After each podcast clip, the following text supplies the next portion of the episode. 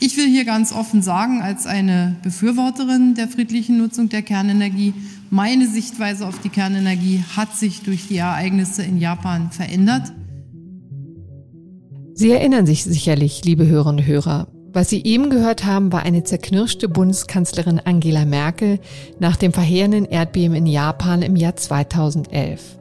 Der Schaden am Atomkraftwerk in Fukushima hat auch hierzulande einiges ausgelöst. Wenig später beschloss die schwarz-gelbe Regierung den Ausstieg aus der Kernenergie. Jetzt, zehn Jahre später, ist die Welt eine andere. Jetzt holt uns der Klimawandel mit voller Wucht ein und es scheint nichts dringlicher, als so schnell wie möglich den CO2-Ausstoß zu reduzieren. Und plötzlich ist die Atomdebatte wieder im vollen Gange, denn einen großen Vorteil hat die Atomkraft nun einmal. Sie funktioniert weitgehend ohne diese schädlichen CO2-Emissionen. Immer häufiger wird deshalb die Frage gestellt, sind wir vielleicht zu voreilig aus der Atomkraft ausgestiegen? Sind Kohlekraftwerke nicht das größere Übel? Sollte die Politik noch einmal umdenken? Das wollen auch wir im Podcast für Deutschland diskutieren, heute an diesem Montag, den 25. Oktober. Mein Name ist Cornel Budras, ich bin Wirtschaftskorrespondentin der FAZ in Berlin und freue mich, dass Sie zugeschaltet haben.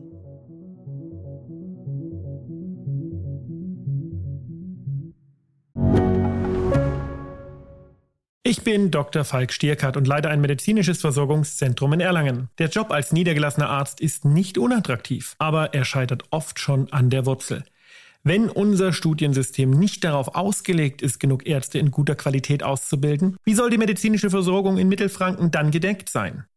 Die besondere Nähe der niedergelassenen Haus- und Fachärzte ist in Gefahr. Was die Gesundheitspolitik jetzt dringend ändern muss, erfahren Sie auf rettetdiepraxen.de.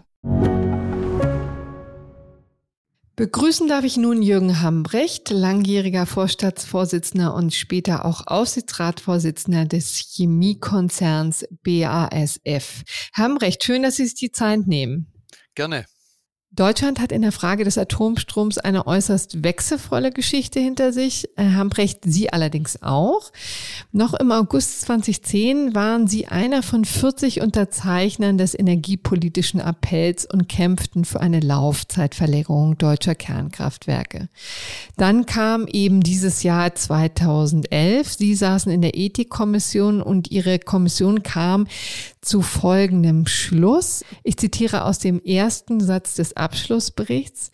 Die Ethikkommission ist der festen Überzeugung, dass der Ausstieg aus der Nutzung der Kernenergie innerhalb eines Jahrzehnts mittels der hier vorgestellten Maßnahmen zur Energiewende abgeschlossen werden kann. Waren Sie damals auch der festen Überzeugung, dass dies gelingen kann? Nein, ich war nicht der festen Überzeugung, dass es gelingt. Und deshalb war das Votum, das einstimmige Votum ja auch nur unter der Prämisse äh, zustande gekommen. Äh, das waren drei. Und ich würde heute sagen, es sind eigentlich vier gewesen, aber ein, äh, drei, die stehen auch in dem Papier der EDIS-Kommission drin. Erstens, die Wettbewerbsfähigkeit der deutschen Industrie muss gefördert werden. Und das zweite war, Strom muss bezahlbar, sicher und nachhaltig sein, sprich ökologisch und sozialverträglich bleiben. Und das Dritte war, wir brauchen einen Transformationsprozess, der durch ein Projektmanagement gesteuert wird, bei dem die Investitionen in Infrastruktur und in Erzeugerkapazitäten nachvollzogen und die Rechtzeitigkeit äh, dann des Ausstiegs für die Kernkraft auch festgestellt wird. Diese drei Dinge sind nicht eingetreten. Und ich würde den vierten Punkt jetzt dazu bringen. Damals habe ich mir gesagt, ja, das beobachte ich jetzt und beobachte auch den Transformationsprozess und schaue mir vor allen Dingen auch an, wie um uns herum die anderen Länder entscheiden. Wir mhm. haben damals darüber gesprochen, das ist ein äh, Jahrhundertprojekt der Energiewende. Das Projekt sollte beispielhaft sein für den Rest der Welt. Mhm. Ist es das? Davon kann keine Rede sein. Auch deshalb, weil all die Prämissen heute nicht mehr gelten. Und deshalb muss ich ganz klar sagen, wenn die Fakten sich ändern, muss man seine Position auch ändern und überprüfen. Und dafür ist es in meinen Augen höchste Zeit. Wann ist denn bei Ihnen eigentlich der Entschluss gereift, dass Deutschland äh, da umschwenken sollte? Gab es da einen bestimmten Anlass oder war das wirklich jetzt eine sehr langsame Entwicklung? Es war eine langsame Entwicklung. Über diese Zeit hinweg hat sich aber mein Eindruck verfestigt. Und letztendlich würde ich mal sagen, ist, sind die dramatischen Bilder äh, die wir hatten durch die Überschwemmungen im Ahrtal, äh, haben ja nochmal ganz deutlich gezeigt, dass Klimawandel die deutlich höhere Priorität hat gegenüber dem Risikoabwägung äh, der Risiko, dem Risikomanagement bei Kernkraftwerken. Mhm. Und aus diesem Blickwinkel heraus, nämlich der Notwendigkeit, aus fossilen Energieträgern auszusteigen in einer vernünftigen Zeit, kam dann äh, für mich der äh, Beschluss, ich muss mich hierzu wieder deutlich äußern und meine Position eben auch öffentlich revidieren. Sagen Sie, würden Sie so weit gehen zu sagen, dass die Gefahren des Klimawandels höher sind als die Risiken der Atomkraft? Das sehe ich eindeutig so. Damals, vor zehn Jahren, ist ja parallel zur Ethikkommission eine Expertengruppe beauftragt worden, die Sicherheit der Atomkraftwerke insbesondere in Deutschland zu überprüfen. Und diese Experte, Expertengruppe kam zum Schluss, dass die deutschen Kernkraftwerke mit die sichersten, wenn nicht die sichersten in der Welt sind. Und vor diesem Hintergrund und mit dem Wissen, was wir heute haben, glaube ich, dass es gerechtfertigt ist, sich mit diesem Thema neu zu beschäftigen. Mhm. Ähm, ich darf nochmal den Abschlussbericht der ähm, Ethikkommission zitieren. Da steht, die Energiewende ist organisatorisch eine äußerst anspruchsvolle Aufgabe, für die ein umfassendes Projektmanagement erforderlich ist, das die Politik besonders herausfordert. Das mit dem umfassenden Projektmanagement hat ja irgendwie nicht geklappt, oder? Das ist gar nicht eingetreten. Das ist versprochen worden, aber nicht äh, umgesetzt worden, muss man ganz klar sagen. In einem großen Unternehmen äh, solche Projekte, also richtig große Transformationsprozesse durchzuziehen, bedeutet immer ein klares Verfolgen der einzelnen Bausteine Schritt für Schritt und danach justieren und ändern. Und genau das, an der Stelle sind wir heute, müssen uns einfach klar machen, dass die Kernkraft eine grundlastfeste Energieform ist, die CO2-frei ist. Also wenn wir jetzt aus Kohle, Öl und Gas in Schritten aussteigen, weil sie eben CO2 verursachen und damit den Klimawandel begünstigen, dann haben wir am Ende keine stabilen Energieerzeuger mehr, äh, wenn wir nicht die Kernkraft erneut betrachten und neu bewerten und die vorhandenen Kraftwerke weiterführen. Hm. Um das mal zu präzisieren, sollte Deutschland an der Atomkraft generell festhalten, Ihrer Meinung nach, oder sind Sie nur für eine Verschiebung des Ausstiegs? Also erstmal bin ich für eine Verschiebung des Ausstiegs und zweitens bin ich dafür, die Forschung weiter voranzutreiben. Wir wissen heute, dass es kleinere äh, Kraftwerksmodelle gibt, und Konzepte gibt, die man äh, weiter beforschen sollte. Wir wissen heute auch, dass es inhärent sichere Reaktortechnologien gibt, die man beforschen sollte, wird übrigens auch außerhalb Deutschlands beforscht. Und äh, im Moment gerade wird beispielsweise ein solches in China, da lachen wir möglicherweise drüber und nehmen das nicht ernst, aber in China wird ein solches gerade in Betrieb genommen äh, und das sollten wir hier bei uns genauso ernst weiterverfolgen, zumal wir traditionell eine wirklich gute in, äh, Forschungslandschaft haben. Beispielsweise der sogenannte Dual Fluid Reaktor, äh, der nun inhärent sicher ist, bedarf natürlich noch Forschungsarbeit. Der ist in Deutschland konzeptionell entwickelt worden und sollte in Deutschland meiner Meinung nach auch weiterentwickelt werden, wird im Moment gerade aber in anderen Ländern aufgenommen. Und das ist der mhm. letzte Punkt, den ich an der Stelle sagen möchte. Wir gucken immer nur auf uns. Um uns herum hat sich die Welt total verändert. Keiner ist den Sonderweg, den wir beschritten haben, mitgegangen. Der Franzose baut weitere Kraftwerke. Viele Länder in Europa bauen weitere Kernkraftwerke. In der ganzen Welt werden weitere Kernkraftwerke gebaut. Glauben Sie denn wirklich, dass diese Menschen draußen äh, mehr Risiko lieben als wir und bereit sind, deshalb äh, in Kernkraft äh, zu investieren. Nein, die haben eine Abwägung auch getroffen und haben sich gesagt, das ist für mich jetzt die sichere äh, Energieversorgung gegenüber den Kohle- äh, und äh, Gaskraftwerken. Wie reagiert denn die Politik auf Ihre Forderungen eigentlich? Haben Sie da Rückmeldungen? Also das, äh, ich habe natürlich auch Rückmeldung, ich, ich formuliere es mal so, äh, hinter vorgehaltener Hand wird der eine oder andere Politiker sagen, Sie haben ja so recht und das müssen wir tun. Einer, der in meinen Augen sehr mutig war, war Armin Laschet, der ja noch vor der Wahl sogar gesagt hat, es war ein Fehler, äh, jetzt die Kohlekraftwerke abzustellen. Wir hätten die Kernkraftwerke weiterlaufen lassen sollen. Und selbst bei den Grünen, ich sage das jetzt mal so, weil die traditionell natürlich von der Kernenergiebetrachtung herkommen, ob das jetzt äh, äh, die militärische oder äh, die industrielle ist, äh, selbst bei den Grünen sind 30 Prozent der jungen Wähler, die Grüne wählen, sind dafür, äh, vom Hintergrund des Klimaschutzes die Kernkraft neu zu bewerten. Aber in den Koalitionsverhandlungen wird das ja voraussichtlich keine Rolle spielen. Das kann ich Ihnen nicht sagen. Ich, ich würde da eher glauben, dass Sie recht haben. Ich wünsche mir, äh, äh, Sie würden das ernsthaft in Erwägung ziehen, denn die Situation hat sich total verändert. Und wir müssen uns einfach klar machen, wir sind ein Industrieland. Wir können uns keine angebotsorientierte Energiepolitik erlauben, indem wir sagen, das, was angeboten wird durch erneuerbare Energien, das ist das, was ihr habt. Hm. Und ihr müsst euch danach richten. Und wenn dann Dunkelflaute ist, dann wird halt abgestellt. Nein, wir brauchen eine nachfrageorientierte Energiepolitik, äh, die nun ganz klar eines sicherstellt. Und das ist das, was ähm, auch in der Ethikkommission klar festgelegt wurde. Versorgungssicherheit ist höchstes Gebot. In der Bevölkerung hat dieser Atomausstieg ja besonderen Rückhalt gefunden. Also da gibt es schon eine sehr große Mehrheit dafür, das weiter voranzutreiben. Halten Sie eine äh, Verschiebung wirklich für realistisch? Wie könnte man sowas der Bevölkerung vermitteln? Und zuerst muss man sagen, was Sie sagen, ist richtig. Damals vor zehn Jahren war die Angst der Bilder aus der Reaktorkatastrophe in Fukushima so präsent wie heute die Bilder äh, der Überschwemmungen im Ahrtal. Ich glaube, es hat sich auch da bei der Bevölkerung einiges verändert.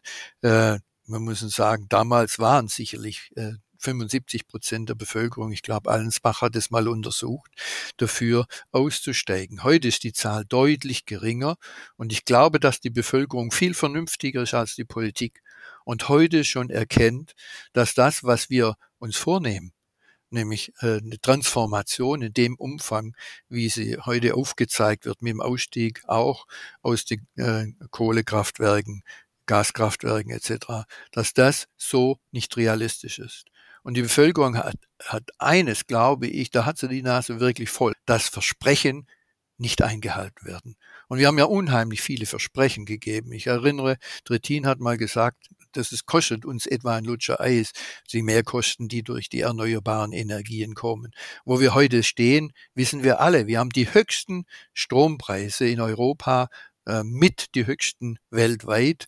Äh, und ich muss sagen, das gefährdet nicht nur die Industrie, es belastet auch die Privathaushalte und das wird zunehmen, das wird nicht abnehmen mit dem, was wir uns vorgenommen haben. Herzlichen Dank, Herr Hambrecht, für das Gespräch. Gerne.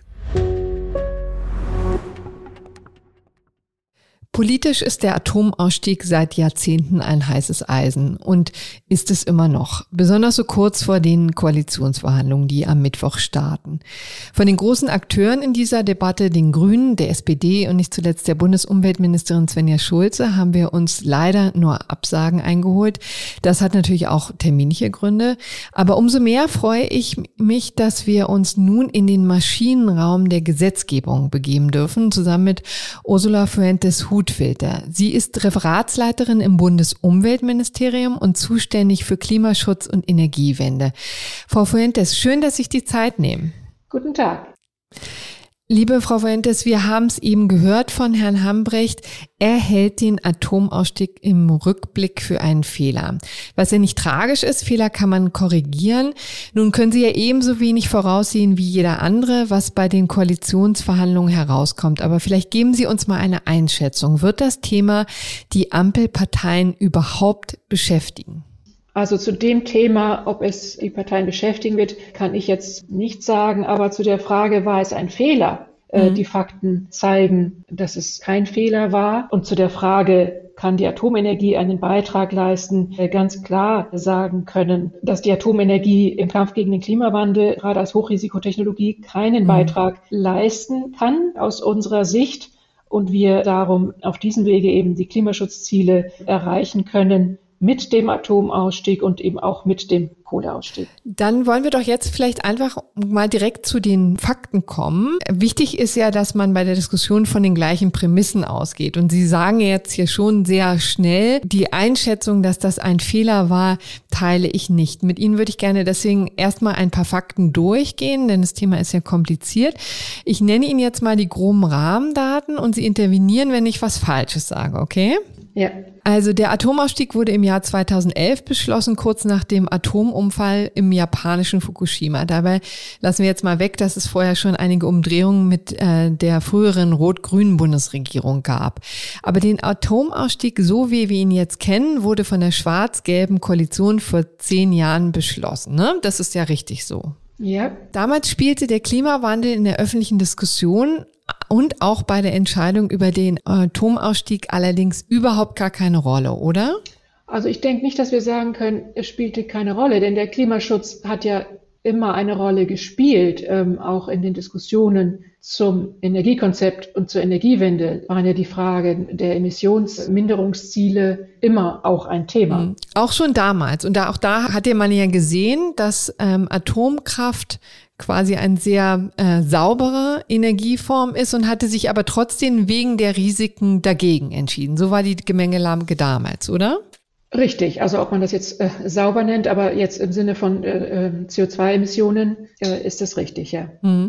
Dann kommen wir doch jetzt mal zu der Frage sauber oder nicht. Ne? Also letztendlich sagt man ja immer, das ist CO2-neutral, was wahrscheinlich nicht hundertprozentig stimmt, weil natürlich auch beim Bau von Atomkraftwerken CO2 ausgestoßen wird. Aber wir, was würden Sie denn zum Thema sauber sagen? Also wie sauber ist die Atomenergie? Naja, wie gesagt, die, die eine Frage ist die, ähm, welche Emissionen, jetzt gerade also im, im Bezug auf Klimaschutz natürlich, Treibhausgasemissionen, also CO2-Emissionen werden ausgestoßen. Und das andere Thema ist ja äh, einfach das größere Thema der, der Nachhaltigkeit, wo natürlich die ganzen Aspekte der Risiken und der Sicherheit mhm. und auch der, der Entsorgung hochradioaktiver Abfälle mit ein Thema sind. Also Sie würden aber schon sagen, das ist eine einigermaßen saubere Energieform. Naja, in dem Sinne, ja, dass es keine äh, CO2-Emissionen äh, verursacht. Aber die Frage ist ja eben dann, in welcher Form entwickeln sich Alternativen, mhm. die, die sauber sind. Und das sind die erneuerbaren Energien. Und der Anteil steigt und muss weiter steigen. Und das, mhm. ist, das ist für uns die wesentliche, saubere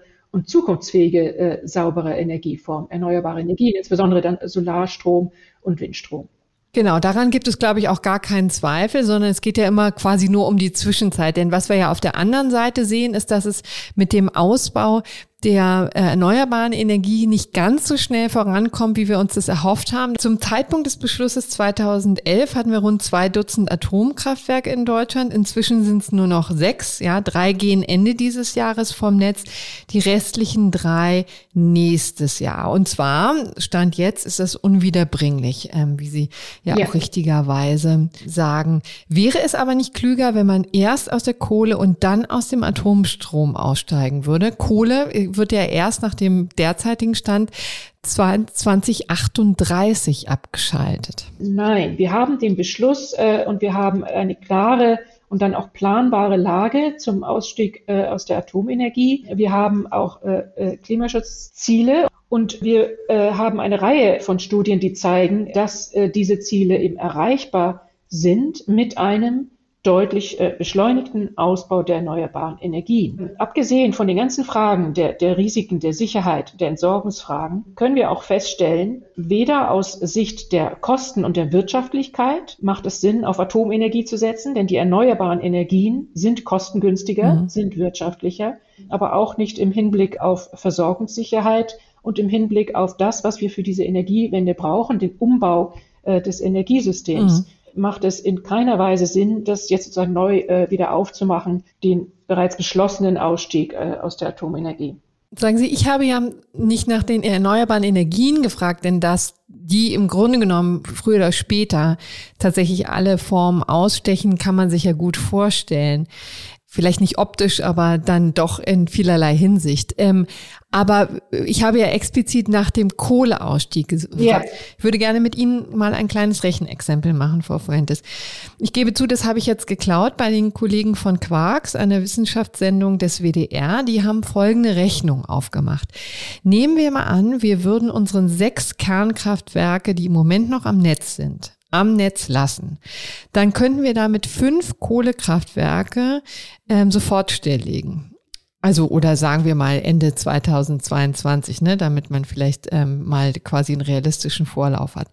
Damit würden wir 69 Millionen Tonnen CO2 einsparen. Das wären 10 Prozent der deutschen CO2-Emissionen pro Jahr. Einfach nur durch den Austausch von Atomkraft und äh, Kohle. Das klingt für mich sehr danach, als wäre es klüger, tatsächlich zuerst aus der Kohle auszusteigen und dann aus Atomkraft? Nein, ich glaube, was äh, bei solchen äh, Überlegungen untergeht, ist, dass wir mit der Energiewende ja in ein System äh, müssen, was letztlich äh, auf Dauer äh, auf erneuerbaren Energien beruht. Und das ist ein anderes Energiesystem, das System der Zukunft.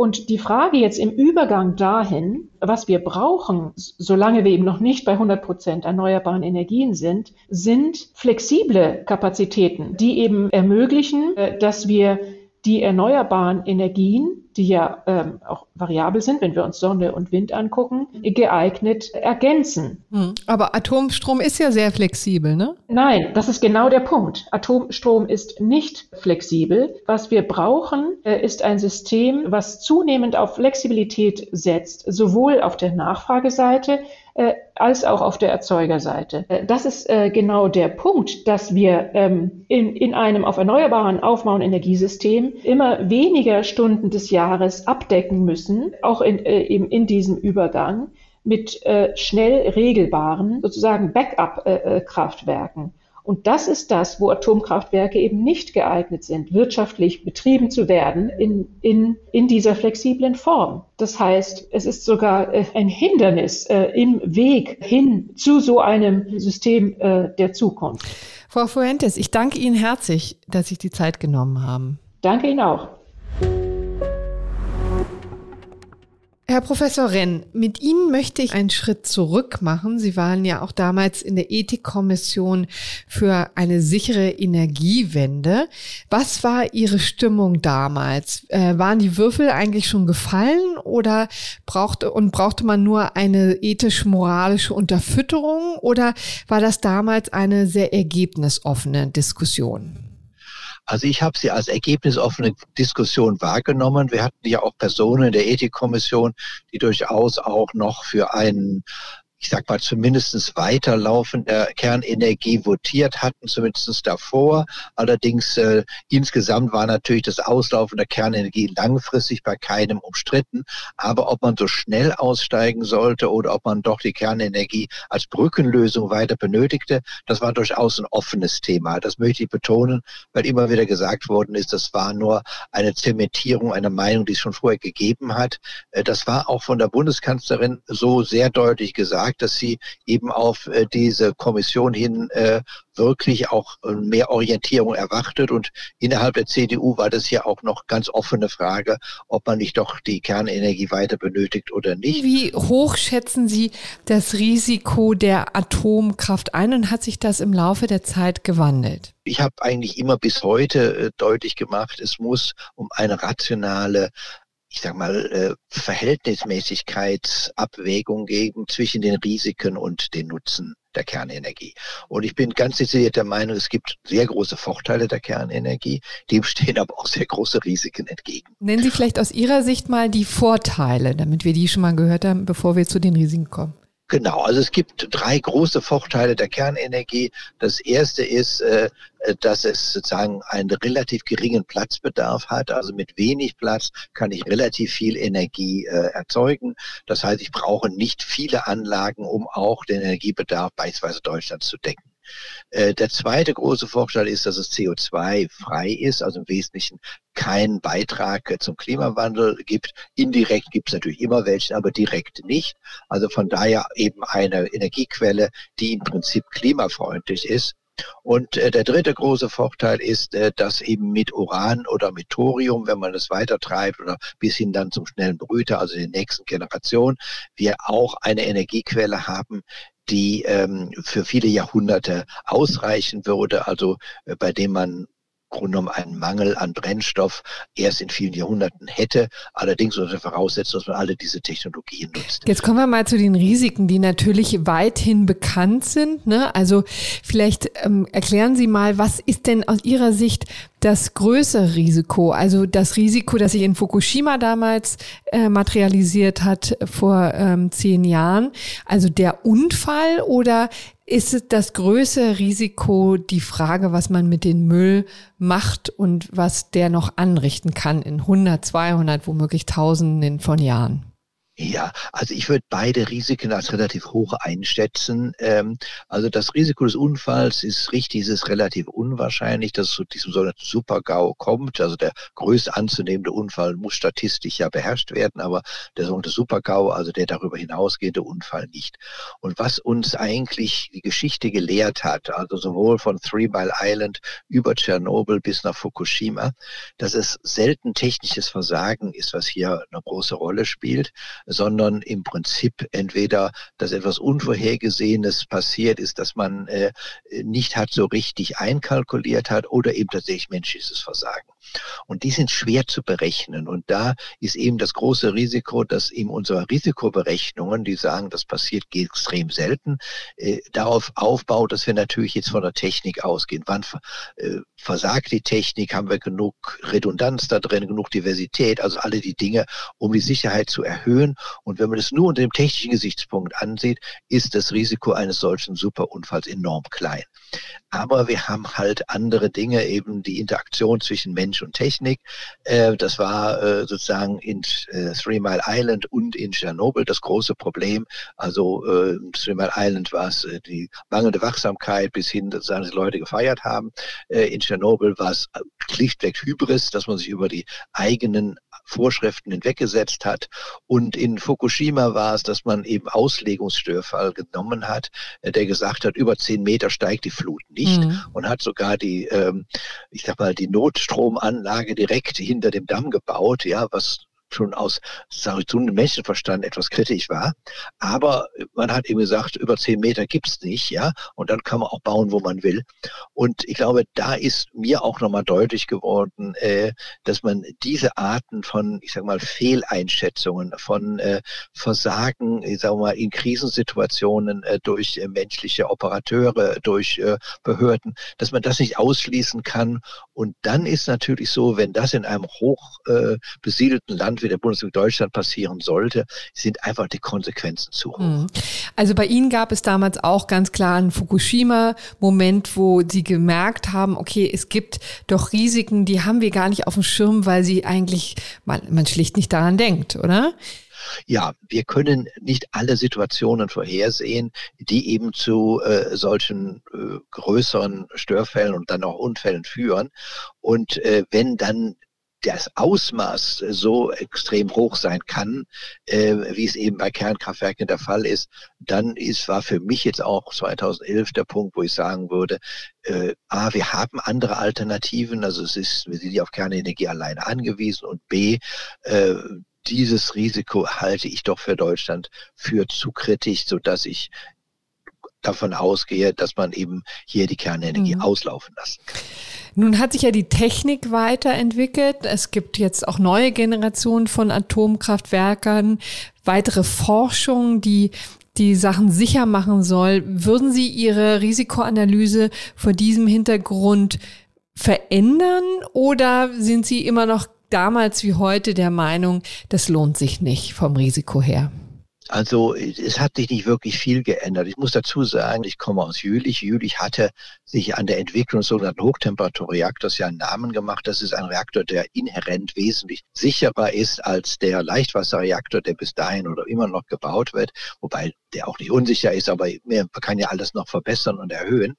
Ähm, aber wir sehen dann auch auf der anderen Seite, dass gerade jetzt mit der fünften Generation, also jetzt in Finnland gebaut wird, dann auch die Kosten explodieren. Also in dem Moment, wo ich jetzt nochmal die Sicherheit um ein großes Stück erhöhe, erhöhe ich auch die Kosten und zwar äh, exponentiell. Und dann kommt natürlich die zweite Sache dann dazu, dass dann Kernenergie unter diesen Gesichtspunkten der Kosten dann auch gar nicht mehr wirtschaftlich wäre. Mhm. Ähm, die bestehenden Kernkraftwerke sind sehr wirtschaftlich, das ist keine Frage, ja, weil die sind, die Investitionen sind getätigt worden und äh, der Betrieb von Kernkraftwerken ist relativ preiswert.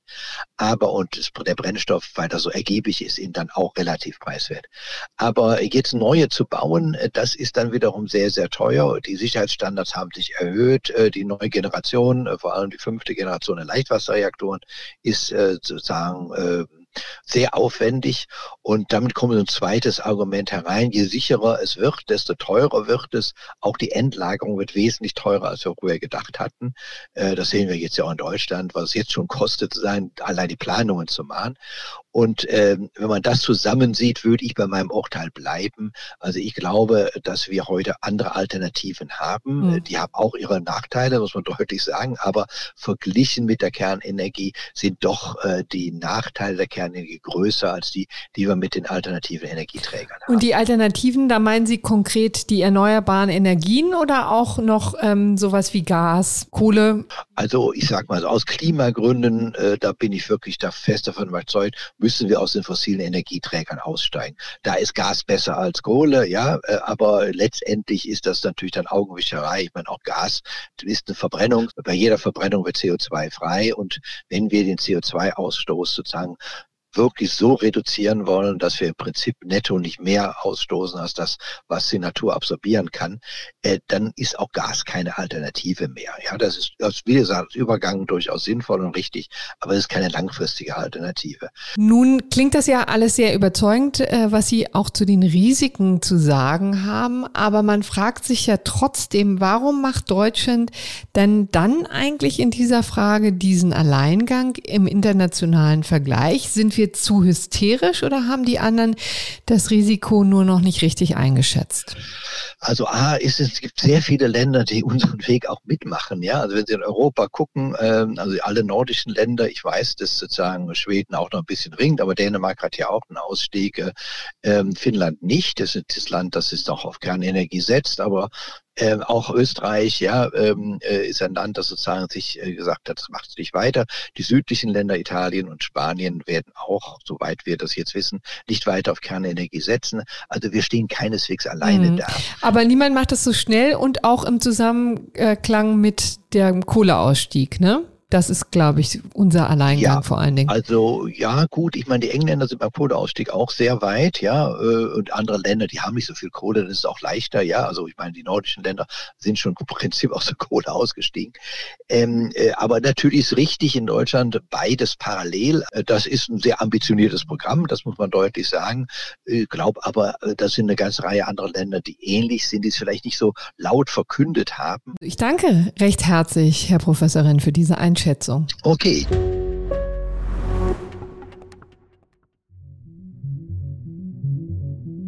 War es also vor zehn Jahren ein Fehler zu beschließen, aus der Atomkraft auszusteigen? Die Risiken der Kernenergie sind unbestreitbar, aber klar ist auch, der Weg zur Klimaneutralität wäre nicht so steinig, können wir uns ein paar Jahre länger auf die Atomkraftwerke verlassen. Meine bescheidene Prognose, das wird die Politik nicht von ihrem Kurs abbringen. Oder sagen wir mal so, in den anstehenden Koalitionsverhandlungen jedenfalls nicht. Ob das auch im nächsten Jahr so bleiben wird, wenn auch die letzten drei Kernkraftwerke vom Netz gehen, wir werden sehen. Ich danke jedenfalls für Ihr Interesse an unserer kleinen, ergebnisoffenen Debatte und freue mich über Feedback unter podcast.faz.de. Machen Sie es gut. Tschüss.